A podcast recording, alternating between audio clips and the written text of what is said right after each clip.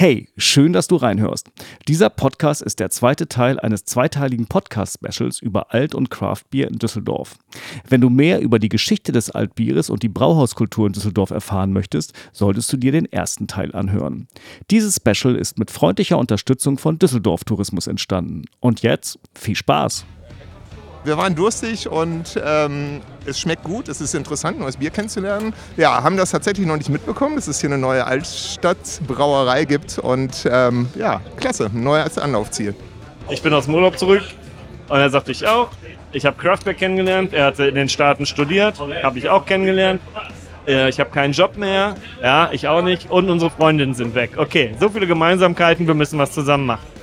Ich fand in Düsseldorf in der Altstadt immer toll, dass du so viele Möglichkeiten hast und ähm, als reiner Länder bist du ja auch kommunikativ und es ist ja schön, auch andere Menschen kennenzulernen und man findet für alles was und es gibt so viele Kneipen und so viele Variationen.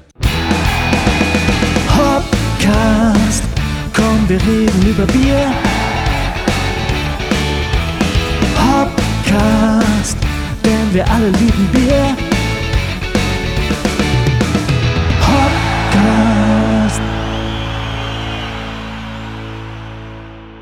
Hallo und herzlich willkommen zu einer neuen Folge von Hopcast, dem Craft Beer Podcast aus Hamburg. Heute ist Freitag, der 23.12.2022 und ich begrüße euch herzlich zur mittlerweile 78. Folge. Wir sind wie immer Regine Und Stefan? und sagen Hallo. genau. Moin, moin, wie man in Hamburg sagt. Dies ist der zweite Teil eines zweiteiligen Specials über Düsseldorf und die Bierszene, spezieller die Altbierszene. In der ersten Folge haben wir wirklich nur über Altbier gesprochen und über die Brauhauskultur. Wir haben da schon ein bisschen über, stimmt nicht, nicht nur, ne, Stefan, wir haben schon ein bisschen über den Glasrand hinausgeschaut. Ein klein wenig, ja, schon mal die Frage beleuchtet, ist alt eigentlich Craft? Genau. Und haben dort auch schon andere Bierstile im Blick gehabt. Aber in dieser Folge gehen wir der Düsseldorfer Bierszene ein bisschen mehr auf den Grund. Wir tun das in der Form, in der wir gerne arbeiten. Wir holen die Protagonisten der Düsseldorfer Altstadt Bierszene vors Mikrofon. Wir können das, weil Düsseldorf Tourismus uns eingeladen hat, an einer Tour teilzunehmen. Die nennt sich äh, Craft Beer und Street Food. Das klingt sehr gut. Das war tatsächlich auch sehr nett. Du kannst es nur erahnen, denn du warst nicht mit. Ja, das ist sehr schade. Dabei war ich gar nicht so weit weg, nämlich in Bonn an dem Wochenende, aber was hilft, wenn man arbeiten muss? Ja, ich habe da auch gearbeitet, aber es war eine freudige Arbeit, muss man sagen. Ich habe bei dieser Tour ein paar spannende Charaktere kennengelernt. Die werden unsere HörerInnen, sprich ihr, auch kennenlernen. Ich möchte starten oder wir möchten starten allerdings mit Max Wallasch. Max Wallasch arbeitet bei Düsseldorf Tourismus. Er ist dort unter anderem Projektkoordinator und er hat die Tour ein Stück des Weges mitbegleitet, sowohl körperlich an diesem Tag als auch in der Konzeptionsphase und er kann uns ein wenig mehr über die Hintergründe berichten. Ja, bei, bei, bei Craft Beer denkt man ja sofort an die, an die krummen Gläser und ein bisschen andere Farben, andere Geschmäcker und so fancy Biere, genau. Und bei Altbier denkt man ja sehr an die traditionelle und so. Und wir wollen eben damit zeigen, dass letztlich Altbier auch eine Art Craft Beer ist, nämlich handwerklich gebrautes Bier. Darum geht es im Prinzip auch. Und ähm, genau, und beides ist, schließt sich eben nicht aus, sondern ergänzt sich sehr gut. Und das gibt es eben hier sehr nah beieinander. Wie wichtig ist so eine Bierkultur für eine Stadt wie Düsseldorf? Ähm, ist sehr wichtig, weil es bringt Leute zusammen und gerade in Düsseldorf, also ich bin selber zugezogen, aber wie ich das hier kenne, ist das, steht das absolut für die, ähm, für die Rheinkultur hier. Hier kann man, wenn man sich hier nur umguckt, hier stehen die verschiedensten Leute zusammen am Tisch und Bier schafft es eben, die Leute zusammenzubringen. Und ähm, ja, das ist letztlich einfach, einfach eine schöne Sache und bringt die Leute auch einfach in die Stadt zusammen. Nicht nur an den Tisch zusammen, sondern wirklich auch an einen Ort zusammen, wo man sich abends trifft oder wann auch immer unter der Woche. Und von daher ist es ähm, auch von der Tradition her natürlich für eine Stadt wie Düsseldorf sehr wichtig. Wir haben das ja auch ein bisschen auch von der Zeit her so angelegt, dass man ein bisschen spät nachmittags anfängt und das dann eben, was man eben perfekt eingestellt ist für den Abend in der Altstadt und eben auch ein bisschen was anderes schon vorher mal gesehen hat und möglicherweise an Orte gelangt ist, von denen man vorher ähm, sich gar nicht zugetraut hätte, dass man da auch eine gute Zeit in Düsseldorf haben kann. Wir haben uns um 17 Uhr getroffen. Also Okay. die, die Aussage, dass das nicht ganz so spät in den Abend gelegt ist, der Tourbeginn, die ist absolut richtig. Und ich bin dann vom Hotel, das äh, war das Ruby Hotel, dort bin ich untergekommen. Das ist relativ nah an der Altstadt dran, an dem ganzen Ja, Rummel. Äh, es ist äh, eins von diesen Smart Hotels. Also da sind schon noch Menschen. Das kennst du wahrscheinlich, aber man checkt sich selber ein. Das, Das funktioniert ist, das ist nicht ja immer. immer ganz gut, da muss man mit den Leuten ja nicht reden. Ja, die reden trotzdem mit einem, weil das eben nicht immer funktioniert und es ist natürlich trotzdem eine Schlange da und am Ende, glaube ich, würde schneller gehen, wenn man bei denen ganz klassisch einchecken würde. Sag doch sowas nicht. Aber das nur so am Rande, meine Erfahrung mit Smart Hotels. Obwohl ich muss sagen, bei Meisels hat es funktioniert. Aber Bei die haben Meisels ja auch gar keine Menschen, gut. mit denen man sprechen könnte. ja, zumindest erstmal äh, offensichtlich nicht, genau. Ja. Im Hotel nicht. Man müsste dann ja, ja, rübergehen. genau. Ja, Da ja, findet man dann Menschen, wenn man Probleme hat. Aber direkt dort hätte man keinen in dem Hotel. Aber das nur am Rande zum Thema Smart Hotel. Also, kommen wir zurück zur Tour. Wer hat mitgemacht in meinem Fall? In meinem Fall war das eine Gruppe von, von Männern, von Jungs, äh, die das verschenkt hatten zum Geburtstag. Das Was heißt verschenkt hatten, geschenkt bekommen hatten? Nein, nein, sie haben es verschenkt an einem in der Gruppe. Ach so, okay, jetzt verstehe ich. Jetzt bin ich bei dir, genau. Okay, also, es war sieben- jemand sieben- mit dabei und sie haben es verschenkt. Sieben haben zusammengelegt oder sechs haben zusammengelegt und ist dem siebten geschenkt, dass sie alle zusammen diese Tour machen, sozusagen. Lass ihn das doch selber sagen. Ich bin Olaf. Äh, das ist ein Geburtstagsgeschenk von einem Freund von uns. Wir haben einen äh, Gutschein gekauft und ähm, haben dann diese Tour für ihn gebucht. Genau. Du hattest Geburtstag? Ja, genau, das ist schon ein paar Monate her. Ah, sehr schön. Bist du ein Bierfan? Na klar. So eher in der Craft Beer oder eher in der klassischen Altrichtung? Oder was hat hierher Immer getrieben? mehr Craft Beer, würde ich sagen. Aber das ist wahrscheinlich auch, liegt am Angebot, ne? Man hat immer mehr Craft Beere zum, zur Auswahl. Aber ich bin auch im, äh, im Kölner Bier unterwegs gewesen. Jetzt hast du einen kleinen Eindruck von der Truppe Ja. bekommen. Und der, das Geburtstagskind hieß übrigens Stefan. Ach was, mein Namensvetter. Das konnte ich mir merken. Erstaunlich, nicht? das ist wirklich erstaunlich. Ja, wir haben uns getroffen an einem Ort, den kennen treue HörerInnen schon ein wenig, beziehungsweise nicht an einem Ort, sondern gegenüber von diesem Ort, nämlich gegenüber vom Ürige in der Berger Straße. Und das Ürige haben wir in der ersten Folge dieses Specials ein wenig vorgestellt, als Ja. Institution der Altstadt. Und dort traf sich diese Truppe mit Michael Plättke, den wir auch schon in Mhm. der ersten Folge vorgestellt haben. Und die Jungs waren wirklich bierdurstig und Michael Plättke hat sie ganz gut empfangen und eingefangen vor allen Dingen und hat dann erstmal eine kleine Einführung gegeben in die Brauhistorie oder Bierhistorie dieser Stadt anhand des Ürige. Das kann man ja ganz gut machen. Mhm. Da es nun mal eine Institution ist als Brauhaus und hat dann auch erstmal erzählt, was ein Brauhaus überhaupt ist. Ein Brauhaus, dort wird wirklich drinne gebraut. Also Sagt der Name schon, oder? Richtig, aber vielen ist das gar nicht klar. Denn Es Okay. gibt ja Gaststätten oder aber das ein Brauhaus auch bedeutet, dass dort auch gebraut wird. Ja. Das ist vielen gar nicht so bewusst. Ach so, ich dachte immer, dass auch mit den Kesseln und so, dass man das dann immer gleich sieht und denkt, hey, hier wird gebraut. Ja, ja, genau. Aber oder zumindest denken viele da gar nicht so drüber nach. Aber Okay. da wurde dann auch nochmal drauf hingewiesen, oder beziehungsweise Michael wies da nochmal drauf hin und es gab eine kleine Einführung. Kleiner Querverweis auch auf die erste Folge. Markus Raubach hat einen hinreißenden Überblick über die Altbierhistorie und über die Braukultur und die Brauhistorie Düsseldorfs gegeben. Absolut, absolut. in der ersten Folge. Also da erfahrt ihr, da, da erfahrt ihr wirklich alles, was es zu wissen gibt. Gut zusammengepackt, möchte ich sagen. Dafür nochmal vielen Dank. Und das möchte ich an dieser Stelle alles gar nicht wiederholen. So, aber jetzt starten wir, starten wir mit der Tour. Erster Anlaufpunkt zum Olbermann, obwohl das gute Stück heißt gar nicht zum Olbermann. Wir sind Das finde ich jetzt sehr verwirrend. das ist auch verwirrend. Wir sind zum Olbermann gegangen, so sagt man das in Düsseldorf. Mhm. Allerdings heißt der Ort zum St. Sebastian. Da steht groß dran. Aha. Aber um die Verwirrung komplett zu machen, auf einem Schild, eins dieser Klappschilder auf der Straße, steht zum Olbermann. Äh, was? Mhm, Um die Verwirrung komplett zu machen. ich Das, bin komplett verwirrt. das war das erste Ziel dieser kleinen Tour. Das Besondere hier, es ist der jüngste Zugang in der Düsseldorfer Bierszene. Mhm.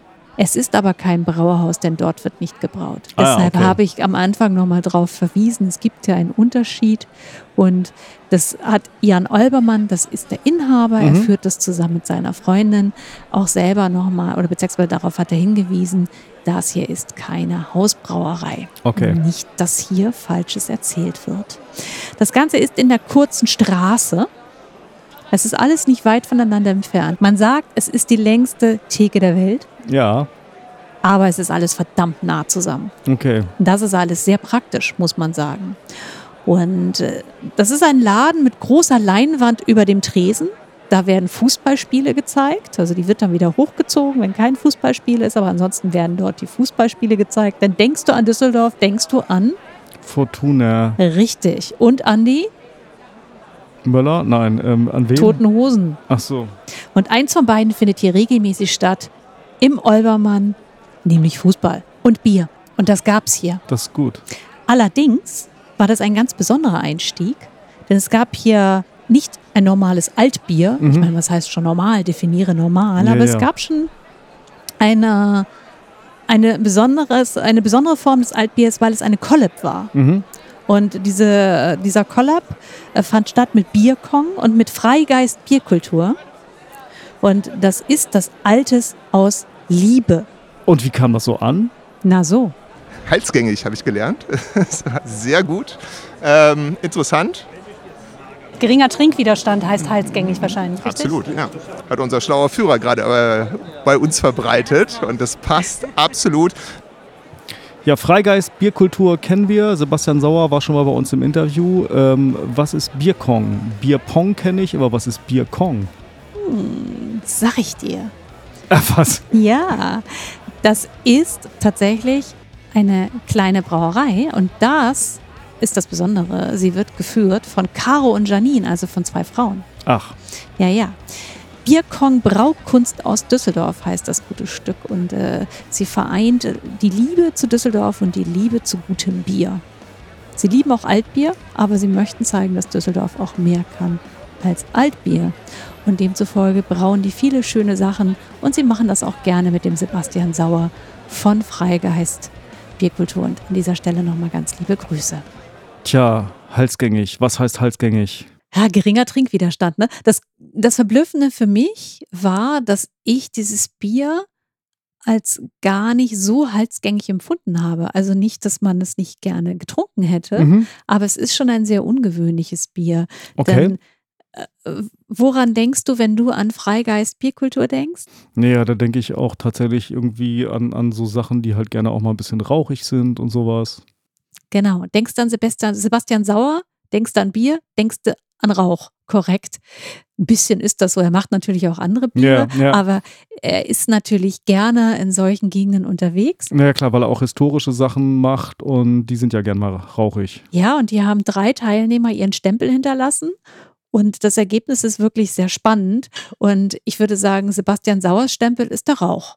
Also es Mhm. ist leicht, es riecht leicht torfig und es schmeckt eben nach Rauchmalz. Dieses leicht schinkige hast du dann irgendwie schon dabei. Es sieht äh, wirklich schön aus, so schönes Kastanienbraun im, im Glas. Mhm. Und, äh, und wenn du es äh, auf der Zunge hast, äh, erinnere ich mich äh, an, an so Toffee-Noten Mhm. tatsächlich und an Rosine. Und tatsächlich aber auch an so ein bisschen Zitrus, also was leicht Erfrischendes ist dabei. Okay. Das ist tatsächlich ganz, ganz spannend. Also wirklich ein viel, vielschichtiges Bier, ein sehr intensives Bier. Und dazu hast du diese Röstaromen noch vom Malz Mhm. und dann eben wirklich noch dazu diese ganz klassischen torfigen Noten. Ist ja irgendwie schon eine Ansage als erstes Bier. Das ist eine totale Ansage. Und dass da jemand zu dir sagt, ja, das finde ich halsgängig, das kann eine richtig gute Tour werden. Aber lass uns noch mal kurz über den Ort sprechen, an dem wir dort sind, an dieser Stelle. An dem Olbermann, was nicht Olbermann heißt. San Sebastian Ja. und Fußball und so. Das ist äh, ein sehr junger Laden, der hat quasi mit der Pandemie geöffnet. Das ist natürlich immer blöd, so als Karma. Aber äh, es ist, wie gesagt, ein junger Laden, die haben dafür auch einen Braumeister sich sozusagen in den Laden geholt. Obwohl Gesch- da nicht gebraut wird. Ja, die haben ja eine Brauerei in Düsseldorf. Die brauen auch selber. Die haben eine Brauerei, aber die brauen eben nicht da. Ah, okay. Mhm. Deshalb keine Hausbrauerei. Das heißt, genau, die brauen selber, die haben eine Anlage und die haben jetzt auch einen Braumeister und die haben ganz viel vor. Und dahinter steht ein Paar, die sind totale Bierfans und haben sich gedacht, wir ziehen das jetzt zusammen durch. Mhm. Und die machen auch äh, Biere, sehr, sehr hopfenorientierte Biere. Neiper machen die, ein Pale Ale machen die, Hopfenstämmer zum Beispiel ist ein sehr schönes bei denen. Mhm. Und sie machen aber natürlich auch ein klassisches Alt. Und äh, Ich habe Jan Olbermann dort getroffen, der kam ein bisschen später. Das ist so ein Typ, der sieht so ein bisschen Rockabilly-mäßig aus. Okay. Also mit Ringen und äh, vor allen Dingen aber mit so einer typischen Rockabilly-Frisur. Typisch ist immer so ein blödes Wort, aber ich glaube, Einer tolle. ja, viele von uns haben da gleich ein Bild, wenn ich sage Rockabilly, das ist so eine Haartolle, genau richtig. Die hat er auch, also er sieht ein bisschen aus, als käme er aus dieser Rockabilly-Szene. Ist ein ganz cooler Typ. Der kam ein bisschen später dazu und hat mir ein bisschen noch was erzählt über die Idee hinter dem Olbermann. Äh, den Laden haben wir jetzt seit etwas über einem Jahr und äh, die Brauerei haben wir jetzt seit Ende 19.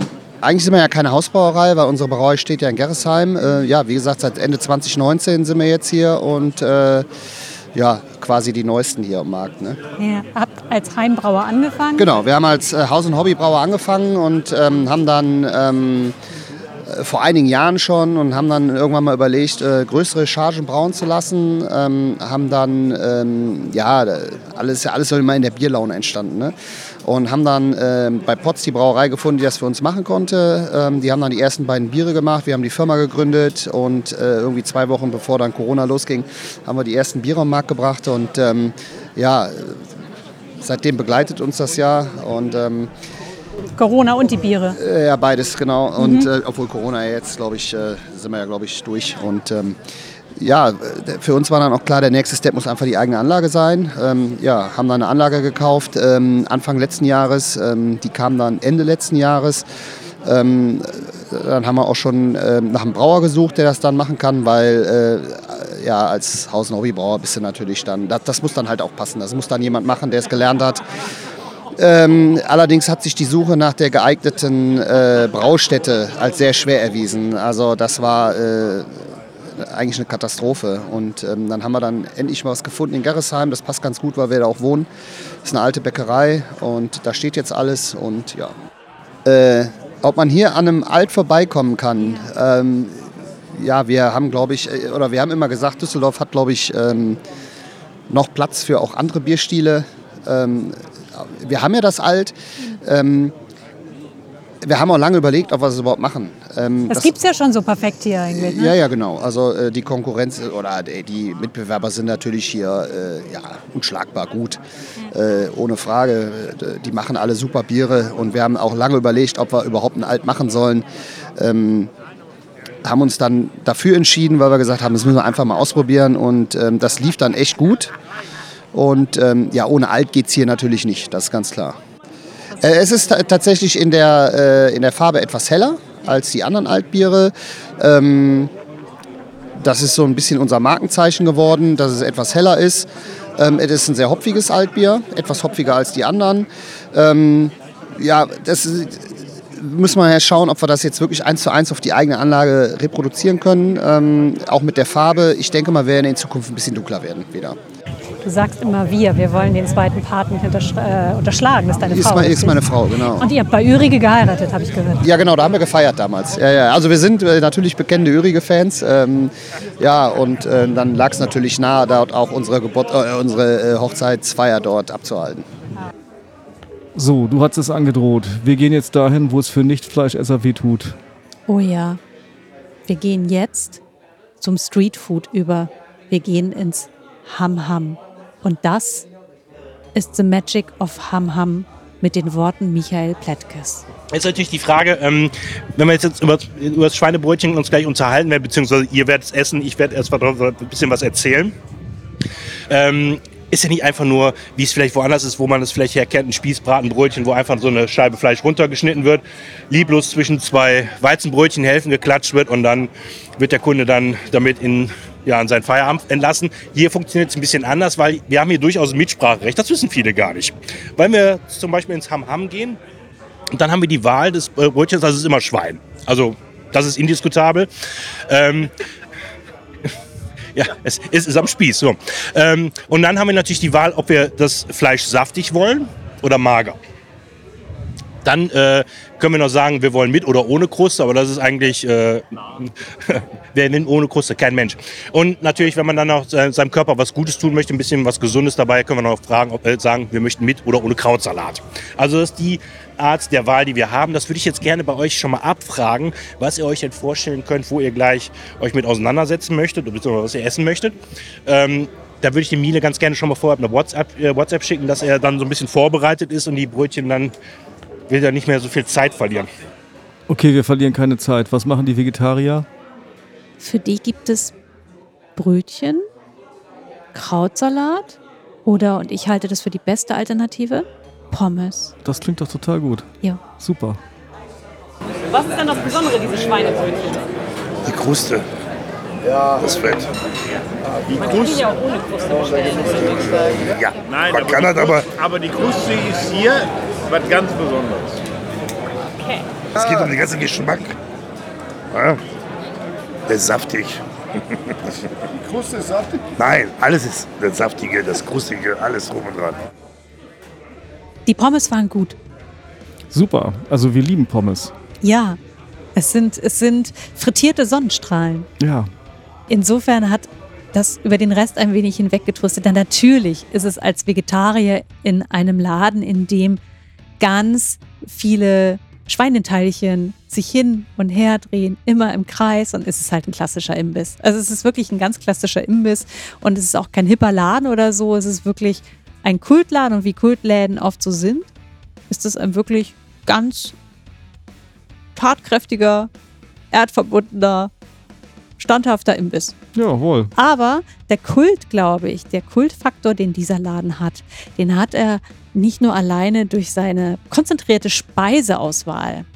Die hat er, weil da ein ganz illustrer Betreiber drin Okay. sitzt. Und der nennt sich Marinko Milicic. Den nennen aber alle nur Miele. Mhm. M-I-L-E, Miele. Miele ist ein ehemaliger Fußballspieler. Er ist 1980 in Kroatien geboren worden und ist dann mit seinen Eltern nach Düsseldorf gekommen. Sein Vater Josef hat da diesen Laden aufgemacht. Und sein Talent wurde relativ früh entdeckt und dann kam er mit 16 Jahren zu Fortuna Düsseldorf und hat da erst im Mittelfeld gespielt und war dann später Verteidiger. Und in der Saison 2001 zu 2002 wechselte er zu den Amateuren von Borussia Mönchengladbach, weshalb ihm der Abstieg der Fortuna in die viertklassige Oberliga erspart blieb. Und er ist dann tatsächlich beim FC St. Pauli gelandet. In Hamburg. Super. Ja, 2003 war das. Er hatte da nicht so viel Glück. Er hatte weniger Einsätze, um die 18 waren das wohl, weil er war viel verletzt, aber trotzdem hängt sein Herz wohl daran. Er wird es später berichten. Und er ist dann noch einige Male gewechselt. Rot-Weiß-Aalen zum Beispiel gehört dazu, zu diesen Fußballclubs, die genannt werden in seiner Vita. Und schließlich äh, hat äh, sein Knie, glaube ich, hauptsächlich zugeschlagen. Und dann ist er tatsächlich heimgekehrt nach Düsseldorf und hat den Imbiss seines Vaters übernommen. Ach, guck. Ja, ja. Ja, und jetzt führt er dieses gute Stück und er hat einiges vor damit und er bringt natürlich ein bisschen Kultfaktor mit. Diese ganzen Bilder aus seiner äh, Fußballzeit, die hängen auch im Laden, wo er bekannte Menschen getroffen hat, äh, bekannte Fußballnasen, sage ich mal despektierlich. Ähm, die kann man da noch sehen. Er hat zum Beispiel Marco Reus mal getroffen oder Kevin Großkreuz und solche Mhm. Leute.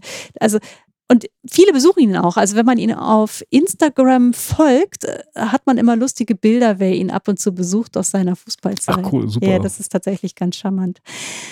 Das ist der Streetfood-Teil dieser Tour. Und ich würde mal sagen, für den Rest lassen wir Miele einfach mal selbst erzählen, denn ich habe ihn dort vor Ort getroffen. Cool. Ja. Genau, so sieht's aus. Das war 2003, St. Pauli ist abgestiegen und die haben eine komplette Mannschaft gesucht. Damals war mein Berater, der mir gesagt hat, hör mal zu, ich kenne den Co-Trainer, die suchen Leute, würdest du gerne zum Probetraining gehen, weil fährst du morgen dahin, trainierst du mit und dann schauen wir mal, was passiert. Und äh, das habe ich sofort dann äh, bejaht und habe gesagt, definitiv, weil ich kannte Hamburg nicht so ganz, aber den Verein war schon immer Kult. Wie gesagt, speziell, mega speziell und das mal zu erlebt zu haben, äh, weil dann halt das Spiel war gegen Bayern München. Und hätte Bayern München, sage ich mal, die ganzen Einnahmen nicht an St. Pauli, sage ich mal, äh, weitergeleitet, wäre St. Pauli halt nicht da jetzt, wo die sind. Und da muss ich ehrlich sagen, das war positiv. Und nachhinein, wie gesagt, habe ich zwei Jahre gespielt bei St. Pauli, äh, war grün in den Ohren. Aber ich habe das halt mitgenommen, das alte Milan-Tor. Und äh, das kann mir keiner wegnehmen. Habe jetzt nicht so viel gespielt, weil ich sehr oft viel verletzt war. Dann bist du auch nicht glücklich. Nachhinein, wie gesagt, äh, führte der Weg nach Gütersloh, dann Rot-Weiß Aalen, dritte Liga, zweite Liga. Und die letzten drei Jahre waren dann zweite Liga. Das heißt, wie gesagt, jeder Verein äh, schreibt seine Geschichte und wenn ich da nicht wäre, wer weiß, wo ich gelandet wäre. Deswegen ähm, immer wieder schön, weil meine Tochter aus der ersten Ehe ist auch geboren in Hamburg, Al- Altona. Und das verbindet halt halt immer wieder, weil äh, das ist jetzt nicht nur ein Verein und immer wieder hat man dann, wie gesagt, äh, ja, immer wieder so eine Herzensangelegenheit, wenn zum Beispiel Fortuna spielt gegen Pauli oder wie jetzt zum Beispiel Hamburg gegen HSV gegen St. Pauli, dann ist man ja für St. Pauli, weil für mich ist Hamburg braun-weiß. Und bis heute, wenn ich die Einlaufmusik immer äh, höre, bekomme ich halt Gänsehaut halt, weil das ist, das kann man nicht beschreiben, wie gesagt. Und deswegen, das habe ich miterlebt und da bin ich stolz und äh, wenn ich könnte, würde ich nochmal auflaufen, aber habe jetzt so ein bisschen zu, zugenommen, deswegen wird das nicht mehr klappen. Sondern meine Eltern haben das seit 94 und äh, 2019 sind meine Eltern in Rente gegangen. Ja. Ich hatte die Möglichkeit, äh, den Laden eines Tages zu übernehmen. Ob das was für mich wäre, ist die andere Sache, aber habe ja Fußball gespielt. Und muss, man wusste ja nicht, wie die Zukunft halt ne, sich, äh, ja, wie soll man sagen, entwickelt. Und äh, da ich hier aufgewachsen bin, mein Büro jetzt ist mein Kinderzimmer gewesen, wo ich sieben, acht, neun und die ganzen jugendlichen äh, Jahre hier verbracht habe. Und das war für mich, wie gesagt, nicht selbstverständlich, aber schon von 2016 bin ich dann wiedergekommen, um zu schauen, ob das passt oder nicht. Und in den drei Jahren, als ich das positiv entwickelt habe, gesagt habe, okay, das macht mir Spaß, da auch die Gäste äh, da sind. Man ist halt nicht wie im Büro alleine. Und äh, ja, es ist auch ein bisschen Enter Entertainment, sag ich mal halt. Ne? Die Leute kommen hier, ein bisschen Spaß muss ja auch sein und äh, ab und zu mal so ein paar Sprüche ist immer wieder gut. Und äh, das kommt ganz gut an und bin jetzt kein Metzger. Dafür habe ich die Leute, mein Vater ist Metzger. Und ich mache die ganzen anderen Sachen, über Service, Papierkram, Getränke und alles. Und das läuft ganz gut. Schweinebrötchen alt, wie sagt man so immer gut, äh, der passende Deckel zum Topf. Und das ist wirklich, muss ich ehrlich sagen, wo die an mich äh, herangetreten sind, äh, habe ich mir überlegt und habe sofort gesagt, ja, weil das passt halt. Du bist wahrscheinlich meistens hier für einen Schnack immer zu haben. Außer Montag bin ich jeden Tag hier, Oh. weil Montag ist mein freier Tag. Aber wenn zum Beispiel jetzt der Feiertag jetzt kommt, Montag auf Dienstag, dann bin ich wieder da. Ja. Das heißt, mich sieht man definitiv. Von der kurzen Straße, dort wo auch das Hamham ist, ist es nicht wirklich weit bis in die Bolkerstraße, dort wo das Brauhaus zum Schlüssel ist. Eine der typischen Bier- und Speisegaststätten in Düsseldorf. Deftig ist das Essen, die Schlüsselschlachtplatte ist berühmt und das Alt? Donnerwetter, das schmeckt frisch, das hat eine feine herbe Würze. Hoffentlich bringt der Zappes gleich ein neues. Da ist es schon. Wenn ein Bier ausgetrunken ist, stellt er ohne langes Fragen das nächste Glas auf den Tisch. Das ist Düsseldorf. Und wenn man sonst kaum eine Chance hat, echte Düsseldorfer zu treffen, hier im Schlüssel, hier trifft man sie. Junge Mädchen natürlich und unverbildet, Handwerker, die sich stadtfein gemacht haben, Kaufleute, die über das nächste große Schützenfest sprechen, Japaner aus der großen japanischen Kolonie. Zögern sie nicht, an einen Tisch einfach Platz zu nehmen, an dem schon andere Gäste sitzen. Wenn Sie freundlich fragen, wird man es Ihnen gerne gestatten und im Nu sind Sie mit den Leuten am Tisch im Gespräch. Ob ich hinten schon die großen Kupferkessel der Brauerei gesehen habe? Nein, muss ich mir gleich angucken. Denn ich will alles so gut beschreiben, dass die Leser meines Buches Lust bekommen, sich den Schlüssel anzugucken. Das habe natürlich nicht ich getextet, wie du vielleicht gemerkt hast, denn ich glaube, das Wort junges, unverbildetes Mädchen, das würde ich so nicht mehr in den Mund nehmen. Ach was, echt nicht? Das ist ein Zitat aus dem Buch Düsseldorf Altstadt In and Out, ein Report von Helmut Hartmann, Franz F. Fröb und Peter Andreas. Das ist erschienen im Dr. Wolfgang Schwarze Verlag Ende der 60er Jahre. 308 Seiten hat es und kostete 1,16 Mark 80. Hm, Schönes Ding. Ja, und man merkt schon, das waren andere Zeiten. Echt? Das wäre mir, wär mir fast gar nicht aufgefallen. Ich finde ja, es ist ganz gut, dass die Zeiten sich geändert äh, haben. Was man aber sagen muss, das zum Schlüssel sieht noch immer so aus. Okay. Also du findest dort noch immer diese, diese Tische, die, Mhm. die dort beschrieben worden sind. Und du findest auch immer noch das Sudhaus, das über allem thront. Ah, cool. Also das hat sich tatsächlich nicht groß geändert. Zur Schlachtplatte kann ich nichts sagen, zur Speisekarte, aber ich kann sagen, das Bier kommt hier über den Malzkörper, Ja. ist also süßlicher, Mhm. vollmundig. Ich würde sagen süffig. Mhm. Geringer Trinkwiderstand. Richtig. Wie, was hatte der Kollege noch gesagt? Äh, Halsgängig. halsgängig, genau. Hier macht Michael Plättke eine kleine Führung durch das Sudhaus, damit die Leute auch wirklich mal sehen, dass da wirklich gebraut wird und dass das nicht nur so hübsch aussieht. Ist ja auch schön anzusehen. Es ist wirklich sehr hübsch anzusehen. Ich wollte da in der Zeit eigentlich was anderes machen. Ich wollte nämlich mit Dirk Ruhnhoff sprechen. Mhm. Der Mann ist dort Prokurist, technischer Leiter, aber vor allen Dingen ist er auch Braumeister dort. Ah ja. Und das schon seit einer ganzen Weile. Der hat sich stattdessen in ein langes Wochenende verkrümelt. Das ist ja vom. Was ich ihm jetzt nicht übel nehmen konnte, ob das wirklich vom, also famosen Wetter ist dort draußen. Stimmt, und die hatten da unten noch Feiertag, die hatten so verlängertes Wochenende noch, ne? Der Montag, Richtig. der Montag war frei, ne? Genau, Richtig. ja, ja. Und du weißt, wie das ist, wenn man an einem Abend sowieso so viele Termine festmacht. Ja, ja, das ja, ist ja ja. eh ein Wunder. Es wäre ja ein Wunder, wenn alles klappen würde. Das stimmt. Und das war der Termin, der dann nicht klappte. Das ist aber kein Problem, denn ich habe ihn einfach später angerufen. Das ist echt pfiffig von dir. Yes. Also ich bin im Schatten der Brauerei Diebels am Niederrhein aufgewachsen. Und ähm, ja, da war es gar nicht so weit entfernt, ähm, den Brauerberuf zu lernen. Und äh, mich ein bisschen über den Beruf informiert. Das ist äh, einfach ein ganz toller Beruf, der viel mit Naturwissenschaften zu tun hat, viel mit Technik und ähm, ja, das sind alles Dinge, die mich äh, schon immer interessiert haben. Und da war das eigentlich der goldrichtige Beruf. Ich habe meine Ausbildung 1995 begonnen. Da war ich 18 Jahre alt. Ja, und dementsprechend, so lange bin ich dabei. Und hier im Schlüssel bin ich seit 2004, sprich 18 Jahre. Wow, das ist eine ganze Ecke. Ja, das ist auch ein Job, den man nicht äh, mal, mal so für ein, zwei Jahre macht. Warum ist das ein Job, den man nicht nur für ein, zwei Jahre macht? Ja, weil man ja äh, als Braumeister nicht ähm, nur, ja, das ist, äh, das ist nicht nur Beruf, sondern auch Berufung. Und äh, das ist ja auch das Schöne an der Arbeit in der Hausbrauerei, dass man quasi den gesamten Prozess vom Rohstoffeinkauf bis zum Kunden ähm, ja, verantwortet und begleiten kann. Und ähm, ja, man hat auch mit Kunden zu tun. Ich kenne unsere Gastronomiekunden und äh, hier im Lokal, die, die Stammkunden kenne ich alle, die kennen mich alle und äh, da ist es einfach schön, ähm, ja, rundherum das, das, das äh, Bier begleiten zu können. Ja, in einer Großbrauerei, da hat man äh, in irgendeiner Abteilung eine, eine Position und äh, ja, das, da kann man auch schnell mal wechseln, aber hier, äh, da gehört ja das ganze Thema Karneval mit zu, da gehört die Kirmes mit zu, die ich, äh, wo ich für den Aufbau und die Organisation verantwortlich bin. Dass, äh, wenn das jemand anders machen soll, den müsste man erstmal, und so habe ich es auch gemacht, ein Jahr lang einarbeiten. Also ich habe mit meinem Vorgänger auch ein Jahr lang parallel gemacht, um das alles kennenzulernen. Und äh, das wäre dann auch wieder nötig. Interessieren sich die Leute denn überhaupt dafür, wie das Bier gemacht wird oder trinken sie es einfach nur gerne? Nein, die Leute interessieren sich schon sehr dafür. Das merkt man zum einen an den häufigen Nachfragen. Also auch die Kellner werden häufig gefragt, ist das nur Show, diese Kupferkessel, oder wird da wirklich mitgearbeitet?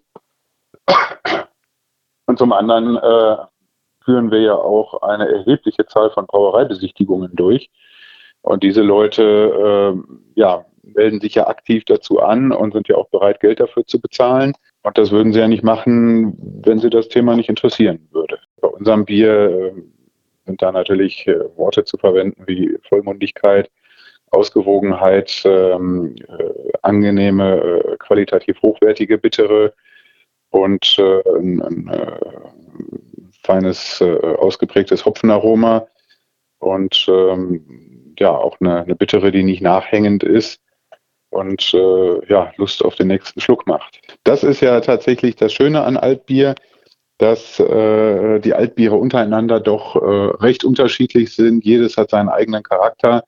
Wenn man jetzt eine Tour durch die, durch die Kölsch-Innenstadt macht, dann wird man da nicht so gravierende Unterschiede schmecken wie bei uns beim Altbier. Und deswegen äh, sind ja auch die, äh, die Touren, wie zum Beispiel die Craft Beer Tour äh, der Stadt oder die Altbier Safari so beliebt, weil die eben genau das äh, herausstellen.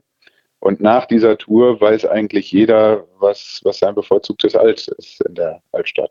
Und äh, das äh, ist ja eine schöne Sache. Nun ist es ja so, das Brauhaus zum Schlüssel, wenn ich da reinkomme, ähm, das ist ja so ein bisschen alte Kupferkessel, es wirkt alles so alt, aber wenn ich mir die Geschichte anschaue, dann ist das ja eigentlich von den Räumlichkeiten noch nicht so alt. Ne? Denn nach dem Krieg war Düsseldorf, auch die Altstadt, ziemlich zerstört und eigentlich hat man das da neu aufgebaut. Es sieht alt aus, aber so alt ist es noch nicht, oder? Ja, teilweise. Ne? Also es ist äh, natürlich äh, teilweise ähm, beschädigt gewesen. Das wurde wieder aufgebaut. Ähm, Unsere Fassade mit den drei äh, Spitzgiebeln, die ist tatsächlich äh, nach dem Krieg so entstanden. Aber es äh, war seinerzeit, denke ich, ich war nicht dabei, aber es war, denke ich, äh, durchaus gewollt, da ähm, was, äh, was Traditionelles ähm, wieder äh, zu erschaffen und was Zeitloses vor allen Dingen. Ne? Denn ähm, modern ist auch immer gut, aber alles, was modern ist, ist irgendwann auch nicht mehr modern. Und äh, ja, so ein Brauhaus ist ja doch irgendwo klassisch, zeitlos und ähm, eher traditionell. Hm. Und trotzdem, und hier schließt sich der Kreis, seid ihr Teil einer Tour, die heißt eben Altbier und äh, also Craft Beer und Street Food, wenn man es genau nimmt. Und da trinkt Ja. man Altbier, aber eben zum Schluss auch ein Naiper von Fürst Viacek in meinem Fall im Holy Ja. Craft. In dieser Range bewegen wir uns. Das heißt, wir bewegen uns irgendwo auch zwischen Tradition und Innovation beim Bier, oder? Auch bei euch. Also definitiv. Ne? Also letzten Endes auch bei uns in, in historischen und, und äh, sehr traditionellen Räumlichkeiten ähm, haben wir in der Brauerei äh, die modernste Technik, die man haben kann. Wir haben 2018 ein neues Sudhaus gebaut und ähm, das ist äh, technisch äh, ja so modern, mehr geht nicht. Das ist schon äh, ist eine weite Spanne, die wir da unter einem Dach haben. Also die, die Kellner schreiben noch klassisch auf dem Kellnerblock. Mhm. Aber in der Bierproduktion sind wir äh, top modern. Ähm, das ist eigentlich auch nötig. Äh, wir arbeiten natürlich immer noch handwerklich letzten Endes, weil es eine kleine Brauerei ist. Aber man muss natürlich mit moderner Technik arbeiten, auch schon alleine, was, was Energieverbrauch und solche Dinge angeht. Ähm, ist ja jetzt gerade nochmal aktueller geworden. Ähm, da kann man nicht äh, mit altertümlicher Technik arbeiten, die, die möglicherweise viel zu viel Energie verbraucht. Ist Altbier für dich Craft? Altbier generell nicht unbedingt, aber die Frage ist halt, wie wird es hergestellt? Ne, Hier die Hausbrauereien in Düsseldorf sind natürlich definitiv Craft und ähm, also ich werde äh, hin und wieder mal gefragt, was, was haltet ihr denn von der Craft-Bier-Bewegung? Und dann sage ich immer, ja, das ist gut, äh, gut fürs Bier und, und äh, gut für alle. Aber letzten Endes, wir sind Craft-Bier seit 1850. Ne, Wir machen ja nichts anderes als handwerklich Bier brauen seit 1850 und wir sind qua- quasi Craft by Nature. Nun gehört zum Craft-Bier-Begriff ja auch das kreative Brauen, das kreative Element. Ja. Und da würdest du sagen, das kann man durchaus auch als Hausbrauerei leisten. Ja, selbstverständlich, denn äh, auch die Hausbrauereien und wir auch machen ja auch immer wieder mal was Besonderes, ähm, was tatsächlich, wo unsere Brauer kreativ sein dürfen. Wir haben ja mit unserem Gold jetzt mal ein Session Pale Ale gemacht. Wir machen ja zweimal im Jahr das Stieke. Wir haben zu Corona mal ein äh, Jubiläumsbier gemacht.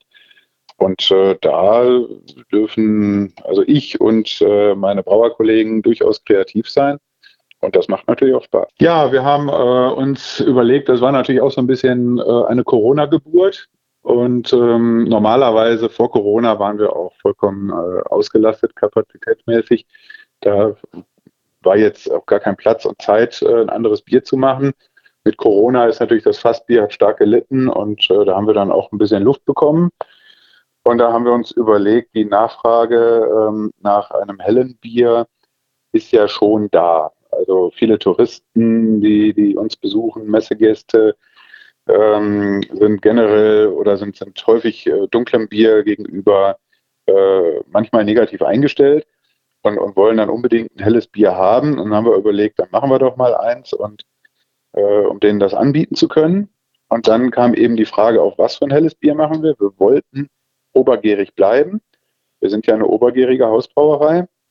Und wenn man hell und obergärig macht, dann äh, ja, weiter südlich von Düsseldorf wird da auch äh, anderes Bier mitgemacht, aber wir wollten also auch ein deutlich hopfenbetontes Bier machen und dann ist man automatisch bei einem Session Pale Ale. Ne? Also bei einem Pale Ale, aber weil wir natürlich einen moderaten Alkoholgehalt da äh, anbieten wollten, ist es dann eben ein Session Pale Ale geworden. Moderater Al Alkoholgehalt auch deshalb, weil in so einem Brauhaus es selten bei zwei Bieren bleibt.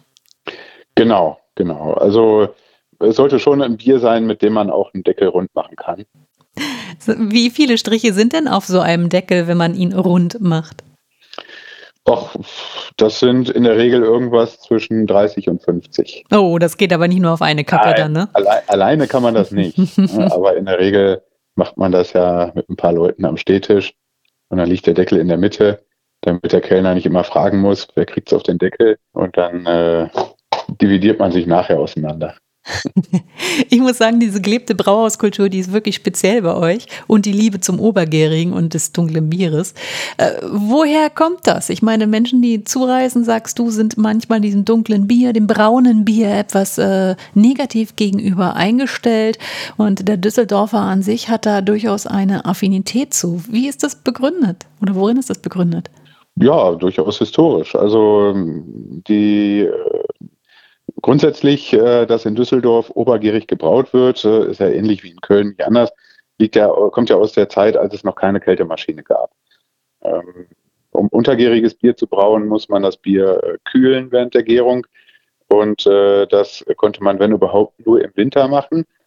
Äh, in, in, Süddeutschland oder in anderen Regionen konnte man das Eis in Eiskellern noch bis in den, bis in den Sommer retten und konnte, äh, konnte immer untergärig brauen. Das ging hier nicht und deswegen ist hier am Niederrhein die obergärige Brauart äh, ja, verbreitet. Mhm. Und das hat sich einfach bis heute so erhalten. Und ähm, ja, dass die, die Düsseldorfer eben Röstmalz ins Bier machen, was die Kölner nicht machen, ähm, das hat sich traditionell und, und, und historisch auch einfach so entwickelt. Das Röstmalz bringt natürlich äh, nochmal äh, einen ganzen Schwung Aromastoffe, Röstaromen mit ins Bier. Und äh, ja, offensichtlich äh, haben die Düsseldorfer das auch früher schon so lieber gemocht. Äh, wir brauen im Monat ungefähr ja, 1500 Hektoliter und äh, ja, sind damit auch äh, relativ gut ausgelastet. Wie ist es mit dem Bierrezept? Schraubst du daran auch immer weiter rum oder ist das auch so eine historische Geschichte, die unverändert bleiben muss?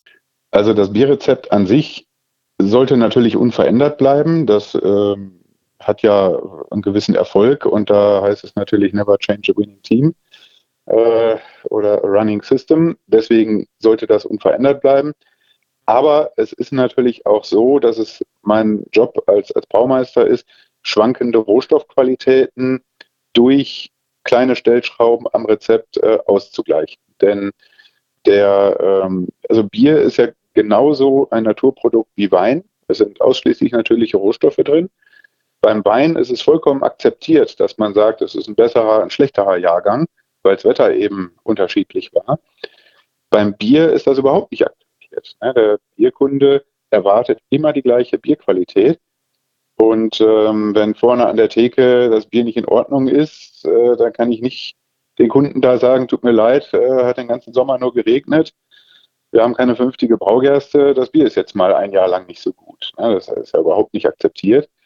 Und deswegen ist es eben der Job, diese äh, schwankenden Qualitäten in den natürlichen Rohstoffen äh, im Rezept auszugleichen. Mhm. Aber das sind nur geringe Stellschrauben und richtig verändert wird das Rezept natürlich nicht. Aber du schaffst dir ja nebenbei kreative Spielplätze, zum Beispiel indem es ein Session Pale Ale gibt. Genau, ja. Braut ihr auch mal zusammen, ihr Braumeister in der Altstadt? Ja, zusammen brauen funktioniert nicht. Ähm, das ist äh, schwierig, aber wir haben einen Stammtisch, wo wir uns regelmäßig treffen und uns äh, immer gut austauschen. und auch äh, ja, beraten und da ist ein reger Austausch drin. Das ist sehr gut, ja. Ich habe gehört, dass es tatsächlich nur einen Brauhausinhaber gibt, der gleichzeitig auch Brauer ist, ne? Und die anderen, da gibt es einen Brauer und einen Inhaber. Ja, in den meisten Fällen sind die Inhaber doch eher äh, von der kaufmännischen Seite, ja. Nun gibt es aber auch, wurde mir verraten, ein Geheimprojekt.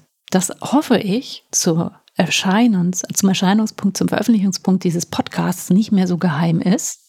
Denn es ist so, dass ihr gemeinsam oder dass ihr ein, ein Craft Beer Paket rausbringt, ein Craft Beer Geschenkpaket und das wird heißen Altbier United. Bin ich da richtig informiert?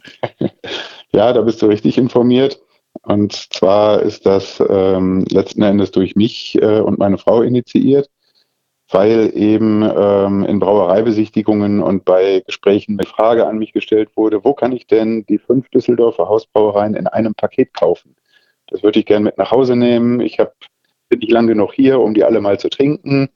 Ich möchte sie aber alle mal probieren.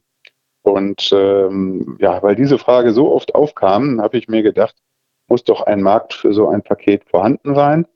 Und dann haben wir das zusammen mit äh, Düsseldorf Tourismus entwickelt. Ja, und werden in zwei Wochen damit äh, auf den Markt kommen. Ähm, wir haben dafür die Firma Gut Gebraut gegründet. Da sagt der Name auch, was wir verkaufen. Gut gebraute Produkte. Und äh, ja, unter www.gutgebraut.de kann man es auch im Internet bestellen. Tja, liebe Leute, reinschauen und äh, auf jeden Fall vielleicht mal testen. Aber was auf jeden Fall, glaube ich, sich lohnt, ist das Altbier, auch euer Altbier vor Ort zu trinken, oder? Am besten schmeckt es doch vom Fass, würdest du mir zustimmen? Ja, definitiv. Also das Paket soll natürlich auch nur ein Trostpflaster für die sein, die nicht die Möglichkeit haben, es äh, vor Ort zu trinken. Und ähm, wir machen aber mit, mit unserer Webseite und auch mit dem Paket äh, natürlich äh, Werbung für die Brauhäuser. Wir zeigen auch auf der Webseite Videos, wie vom Holzfass gezapft wird Hm. und, und äh, Szenen aus dem Brauhaus, die euch Lust machen auf einen Besuch im Brauhaus.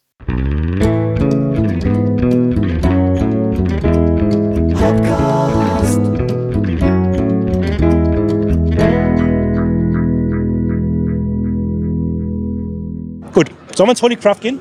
Ja. Unbedingt. So, unbedingt ins Holy Craft. Ja, und ob, da haben wir Sebastian Knepper getroffen. Ist neben Thorsten Kuhlmann einer der Gründer des Holy Crafts. Mhm. Und es gibt eigentlich zwei Läden von denen in Düsseldorf. Einen Bottle Store, einen Bottle Shop, Mhm. also ein Bottle Store und äh, ein Craft Beer Laden, eine Craft Beer Bar. Ja. Und die Craft Beer Bar kannst du dir vom Soundtrack vorstellen, wie die Playlist von Michael Solms in der Craft Beer Bar. Die Hits der, die, die, Gru die Grunge-Hits der, die Grunge -Hits der 90er. Ja, genau. Sehr gut. Diesbezüglich habe ich mich gleich sehr zu Hause Ach, sehr gefühlt. gut. Äh, Das Holy Craft ist in der Liefergasse und wir sind über die Ratinger dort hingelangt. Okay. Und Michael Pletka hat noch eine ganz schöne Geschichte erzählt, warum die Ratinger Ratinger heißt. Und die möchte ich sowohl dir als auch den ZuhörerInnen nicht vorenthalten. Also als Napoleon 1811 nach Düsseldorf kam und in die Ratinger Straße kam, hat er sich gewundert, dass morgens schon zu viel Leben hier war und hat gesagt, diese Straße wäre eine Rue de Martin. Ja, und der Rheinländer hört nicht richtig hin, Französisch kann er auch nicht. Und dann hat er dann gesagt, ja, das ist die Rette Martin. Und so hat sich das dann äh, herauskristallisiert und wird tatsächlich dann heute noch in Düsseldorf die Ratinger Straße von den alten Düsseldorfern Rette Martin genannt. So, so, die Rette Mateng. Hört sich nicht so elegant an, oder? Nicht so, nee. Könnte aber auch so ein Fahrzeug sein. Rettemateng, Rettemateng, Rettemateng. Ah, ich weiß nicht. Egal. Wir sehen, wir erfahren bei so einer Tour gar nicht mehr nur was über Bier und über Essen, sondern auch ein bisschen was über Straßennamen. Es ist eine Stadtführung. Okay, angekommen. Das Holy Craft. Stell dir einen schönen Platz vor. Da sind auch, da ist auch ein Baum und da lehnt dann so eine große Tafel dran und da steht das Biermenü drauf. Was steht auf diesem Biermenü? Na, was steht drauf? Fürst Viacek zum Beispiel. Lecker. Hm, das ist schon. Oder Siren. Oder Funky Fluid. Da war nämlich ein Tap-Tape-Over Mhm. am nächsten Tag. Oder auch zum Beispiel Meisels, Hopfenreiter. Augustiner Oktoberfestbier und das Schlüsselalt. Ah ja. Mit dem Schlüsselalt begann auch die Verkostung im Holy Craft. Wir hatten da eine Verkostung von insgesamt drei Bieren. Ein Fürst, Ja. ein Fürst Viercheck war dabei, ein La Trappe Blond und äh, ein Schlüssel. Okay. Das Schlüsselalt wurde aus zwei verschiedenen Gläsern getrunken. Ach, guck mal hier, ganz, ganz hohe Schule. Ja. Und es war eine Blindverkostung. Und dann Okay, und sollten wie- die Leute raten, was für ein Bier das ist. Und es war natürlich lustig, weil wir zuvor ja schon im, zum Schlüssel waren und Ja. dort natürlich auch ein Altbier dort getrunken haben. Und das zweite Bier schmeckte aber anders, da es eine andere Temperatur hatte und natürlich auch aus so einem Tastingglas kam. Ja, ja, ja. Und das war für viele, glaube ich, schon ein Aha-Erlebnis, weil es viel mehr, also dieses Prickeln, ich glaube, jemand sagte, das perlt mehr. Daran Ja, haben sich die ja, Leute, ja, die. Kohlensäure kam ganz anders rüber. Und ähm, das war für viele, glaube ich, wirklich so ein Überraschungsmoment. Ja, cool. Mhm. Aber ich habe dort auch den Sebastian getroffen, Mhm. einen der beiden Gründer, und habe ihn gefragt, wie er denn auf die Idee gekommen ist, das Craftbier nach Düsseldorf zu holen. mit Thorsten zusammen. Also wir sind zwei und äh, ja, haben uns 2015 dazu entschlossen, uns äh, ja, selbstständig zu machen mit Craft Beer. In der Tat angefangen mit der Planung in Hamburg. Ach was. Ja, es war ja sonst nirgendwo in Deutschland was. Okay, das heißt, ihr wart in Hamburg unterwegs und ihr habt gesehen so, Mensch, Ja, also, das geht ja, da, da gibt es ja noch was. Also die Wurzeln lagen, also in der Tat, also die, die, kon die konkrete Planung äh, war in der Tat ähm, in Hamburg für mich. Ähm, die Initialzündung war aber äh, für mich ein ähm, längerer Urlaub in den Staaten, wo ich dann einfach nach Sonoma Valley wollte und Weinanbaugebiete mir angucken wollte. Und das Beste, was wir gesehen haben nachher, wo wir dann einkehren konnten, war eine Brauerei. Ja, die hatten den schönsten Biergarten. Und dann habe ich den Typen gefragt, was er für ein Problem hätte mit seinen 20 Hähnen da an der Wand. Und hatte vorher gar keinen Bezug äh, zu Craft Beer. Und äh, dann hat er mir gesagt, das ist Craft Beer. Hab Ich gesagt, aha, okay, dann erzähl mal. Und dann hatten wir einen sehr schönen Abend. Thorsten kannte ich schon länger und ähm, kam zurück und habe gesagt, Thorsten, Craft Beer. Und er sagte, ja.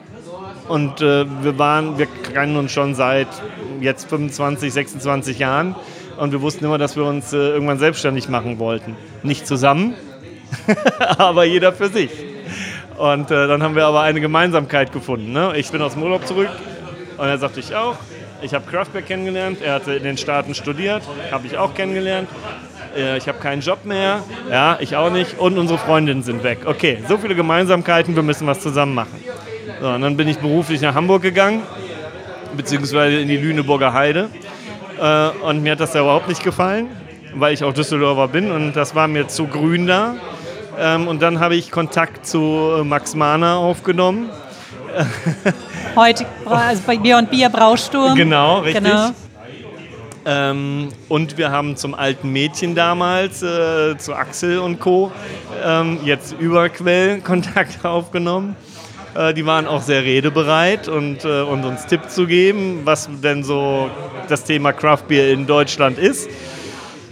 Ja, äh, und dann äh, haben wir nach einem halben Jahr Planung ähm, sind wir auf Suche gegangen nach einer Location und wollten in der Tat Gastronomie machen in Düsseldorf. Aber man kennt ja Gastronomie äh, in Deutschland immer vertraglich an Brauereien gebunden, ähm, an Lieferanten. Und da haben wir uns ein gutes Jahr die Zähne dran ausgebissen.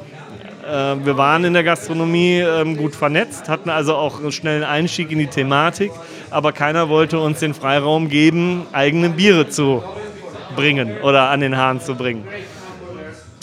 Und alle waren sehr skeptisch. Und äh, dann haben wir gesagt, okay, aber wir möchten die Ersten sein in Düsseldorf. Es kann nicht sein, dass es in Düsseldorf, in einer internationalen Stadt, keinen Craftbeer gibt, aber in Hamburg und in München und Berlin, ähm, aber in Düsseldorf nicht. Aber gesagt, da muss ja bald was passieren. Ja, und dann haben wir gesagt, äh, dann müssen wir Einzelhandel machen. Wer Gastronomie kann, kann auch Einzelhandel. Andersrum schwierig, aber Und dann haben wir halt ganz schnell eine Ladenfläche gesucht, gefunden und innerhalb von vier Wochen gegründet und äh, den Laden aufgemacht. Ihr habt zwölf Hähne, richtig? Genau. Zwölf Hähne, auch lokale Biere. Ja. Ich glaube, ich habe eins im Glas, oder? Ähm, ja, lokal. Wir ja, reden ne? da vom äh, Niederrhein, vom Brauprojekt 777 Ja. ne, aus Förde. Ähm, Ein Erdbeerale. ein Erdbeer. Es riecht wie äh, Jogurette. Ein bisschen. Es riecht schokoladig, erdbeerig. Ja. Es Also- riecht wie eine Jogurette. Es schmeckt auch wie, schmeckt auch wie Jogurette. Wahnsinn. Wir sind ja, oder ich bin hier mit einer bunten, lustigen Truppe. Es sind tatsächlich in diesem Fall nur Männer. Äh, ein, ein Jungstrupp, der die Craft Beer und Street Food Tour gebucht hat. Die fallen ja regelmäßig bei dir hier rein. Was sind das für Leute? Ja, ganz unterschiedlich. Ähm, heute etwas äh, jünger, ähm, die Truppe. Ich äh, habe eben schon erzählt, wir haben auch im Sommer eine etwas ältere, gesetztere äh, Struktur hier gehabt. Ähm, ist immer wieder ganz äh, unterschiedlich. Auf jeden Fall sind es Leute, die ähm, bierinteressierter sind als der klassische Altstadtbesucher vielleicht ähm, und auch nicht nur klassisch äh, Sightseeing machen möchte, sondern auch mal hinter die Kulissen. Ne? Ihr wart ja dann auch eben beim Schlüssel ähm, und habt da ähm, in die Töpfe gucken können und äh, ein schönes Bier gekriegt. Äh, ja, von daher sind es einfach Leute, wo wir hoffen, dass wir sie vielleicht nochmal nach dem Altbier abholen können und denen was Neues zeigen können. Ist Craft Beer eine Ergänzung oder ist alt eigentlich auch Craft?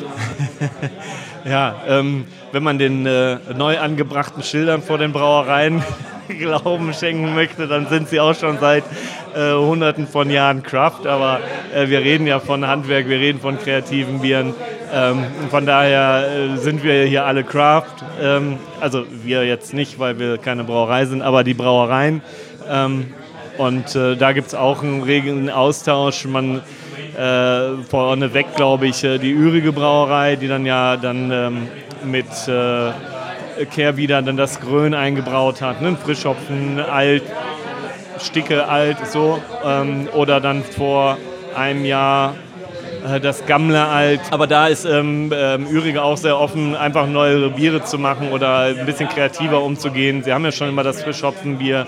Ähm, sie haben immer schon Sticke oder ein Doppelsticke gehabt. Also da war immer schon mehr drin als ja, bei den anderen Brauereien. Wobei wir jetzt auch natürlich seit, äh, auch jetzt seit, ich weiß jetzt gar nicht wie lange, fünf Jahren, vier Jahre, ja, fünf Jahren, glaube ich, das äh, Pilz beim Füchschen haben. Ähm, Im Schuhmacher gibt es neben dem klassischen Alt noch das 38er. Ähm, also, und ähm, ja, im Schlüssel das, ähm, das äh, Pale Ale, das Gold, ne, was wir auch haben. Äh, Von daher ähm, ergänzen wir uns ja alle sehr gut. Und ähm, die Altbierbrauereien gehen in die Richtung, kreativer wieder zu werden. Das Handwerk beherrschen sie, also warum nicht auch mal eine Handvoll Hopfen mehr rein?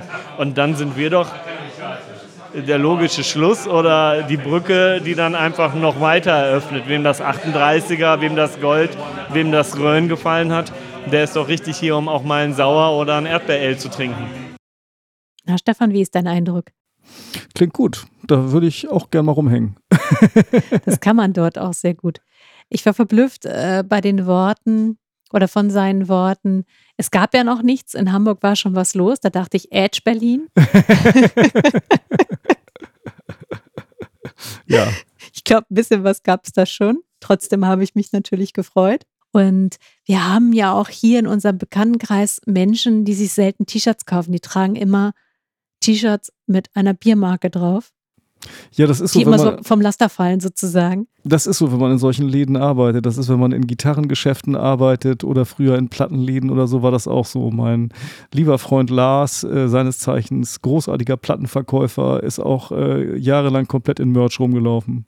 Ja, und da war es auch sehr Drucken Berlo-T-Shirt. Und deshalb habe ich ihn so gefragt, äh, ob er auch einer ist, äh, wie Bekannte von uns, die nie T-Shirts kaufen, sondern die jeden Morgen in den Schrank greifen und irgendein Bier-T-Shirt rausziehen und gar nicht so drüber nachdenken, was sie so, was sie tragen am Tag über, weil es ist halt da.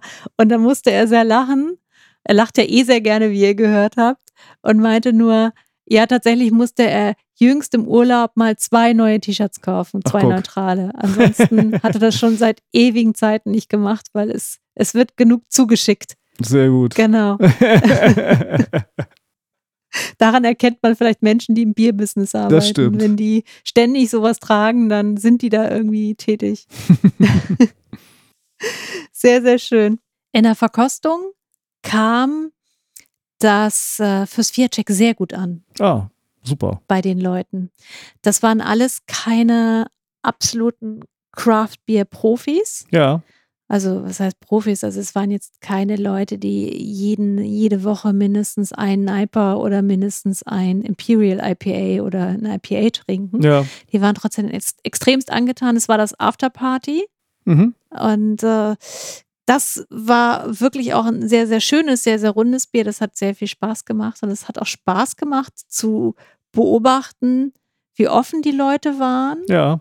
Und es kommt nicht alles an, so, was gereicht wird. Also es ga- gab sicherlich also Biere, die, die Kirscharomen haben oder so. Das klang schon immer so mit im Untergrund. Nee, bitte nicht. Bin Ja, öfter in ja, Belgien, ja. habe ich keinen Bock drauf oder so.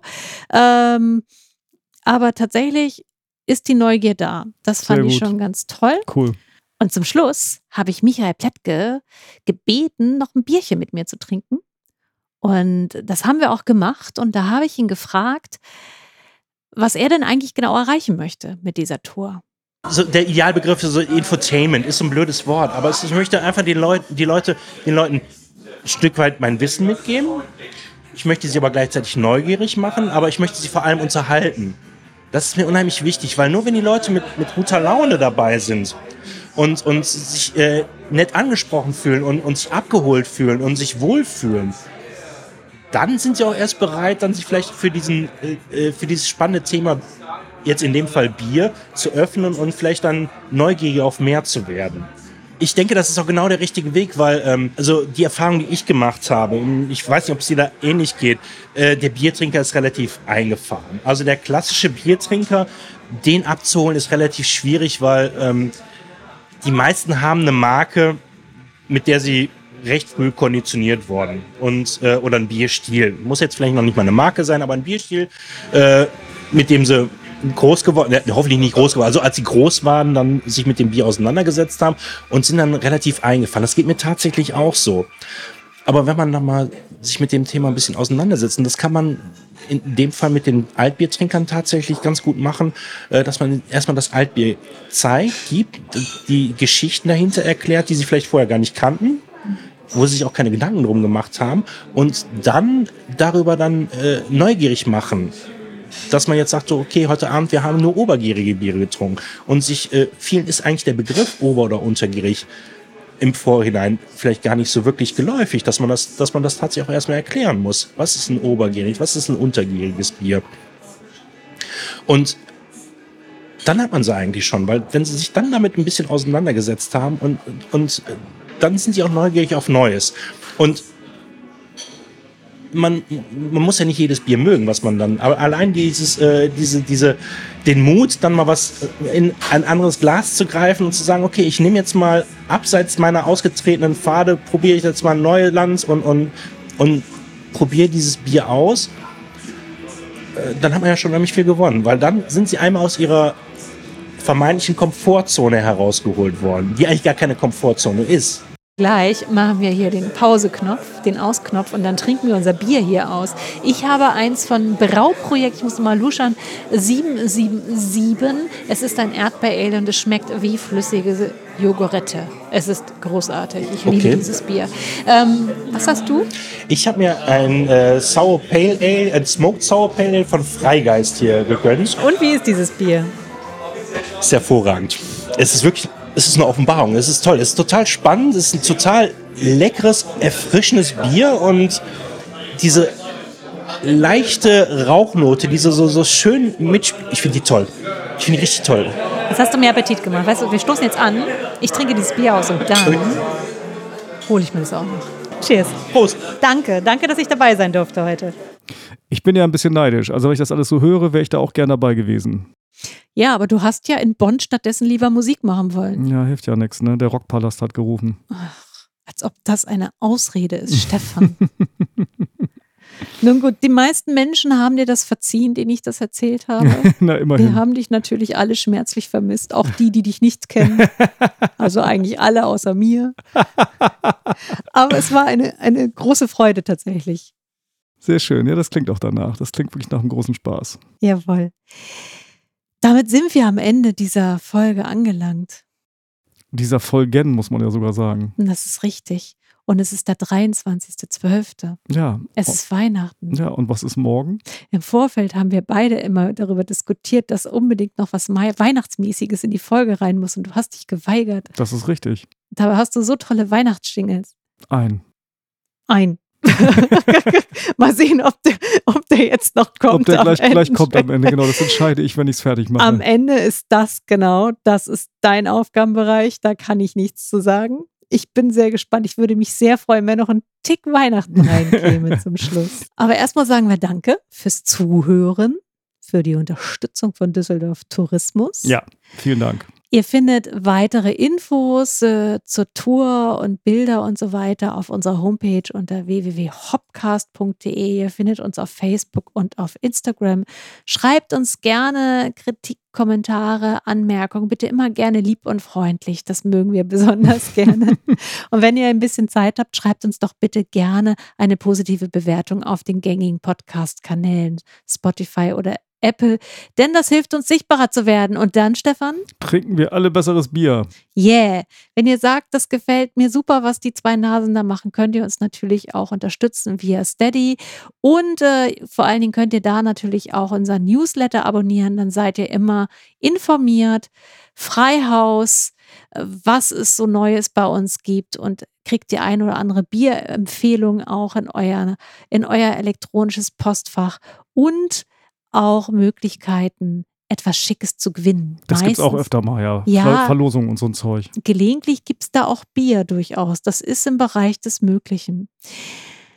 Die nächste reguläre Folge erscheint am, 30.12. jawohl, wir sind so, wir sind so fleißig in diesem Monat. Wahnsinn. Hatten ja auch sonst quasi nichts zu tun. Ja, ist so. Aber macht auch einfach Spaß. Ich, nein, wir, ne? Du wünschst es auch, ne? Wir wünschen euch ein frohes, frohes Fest. Ja. Macht's euch gemütlich, seid hoffnungsvoll, bleibt gesund, seid nett zueinander. Und wir hören uns nach dem Fest. Und wir enden mit einem kleinen Tipp, der nicht von uns geprüft ist, ob das in diesem Jahr stattfindet. Wir hauen ihn trotzdem einfach Wir mal hauen raus. ihn trotzdem raus, weil es ist eine Empfehlung von Stefan aus der Gruppe, die ich begleiten durfte. Das Sehr schön. Geburtstagskind, wir erinnern uns. Wir sagen schon mal Tschüss. Und Ahoi! Es gibt im Ürige, wo wir am Anfang uns getroffen haben, gibt es eine total schöne Tradition am 24. Dezember. Morgens, vormittags, wenn eigentlich so die Ruhe vor dem Sturm, ne, vor der Bescherung und so, treffen sich viele Familien mit Kindern vor dem Ürige am 24. morgens, trinken da ein Bierchen, essen Metthappen. Dann kommt ein Rockerclub vorbei mit Motorrädern. Die Mädels sitzen hinten drauf als, ähm, als Christkind verkleidet. Die äh, Rocker haben alle Weihnachtsmannkostüme an. Und es gibt ein bisschen Live-Musik. Und da trifft man sich dann am 24. morgens. Also total schöne, entspannte Tradition. Das hat jetzt nichts mit Altstadt und Feiern zu tun.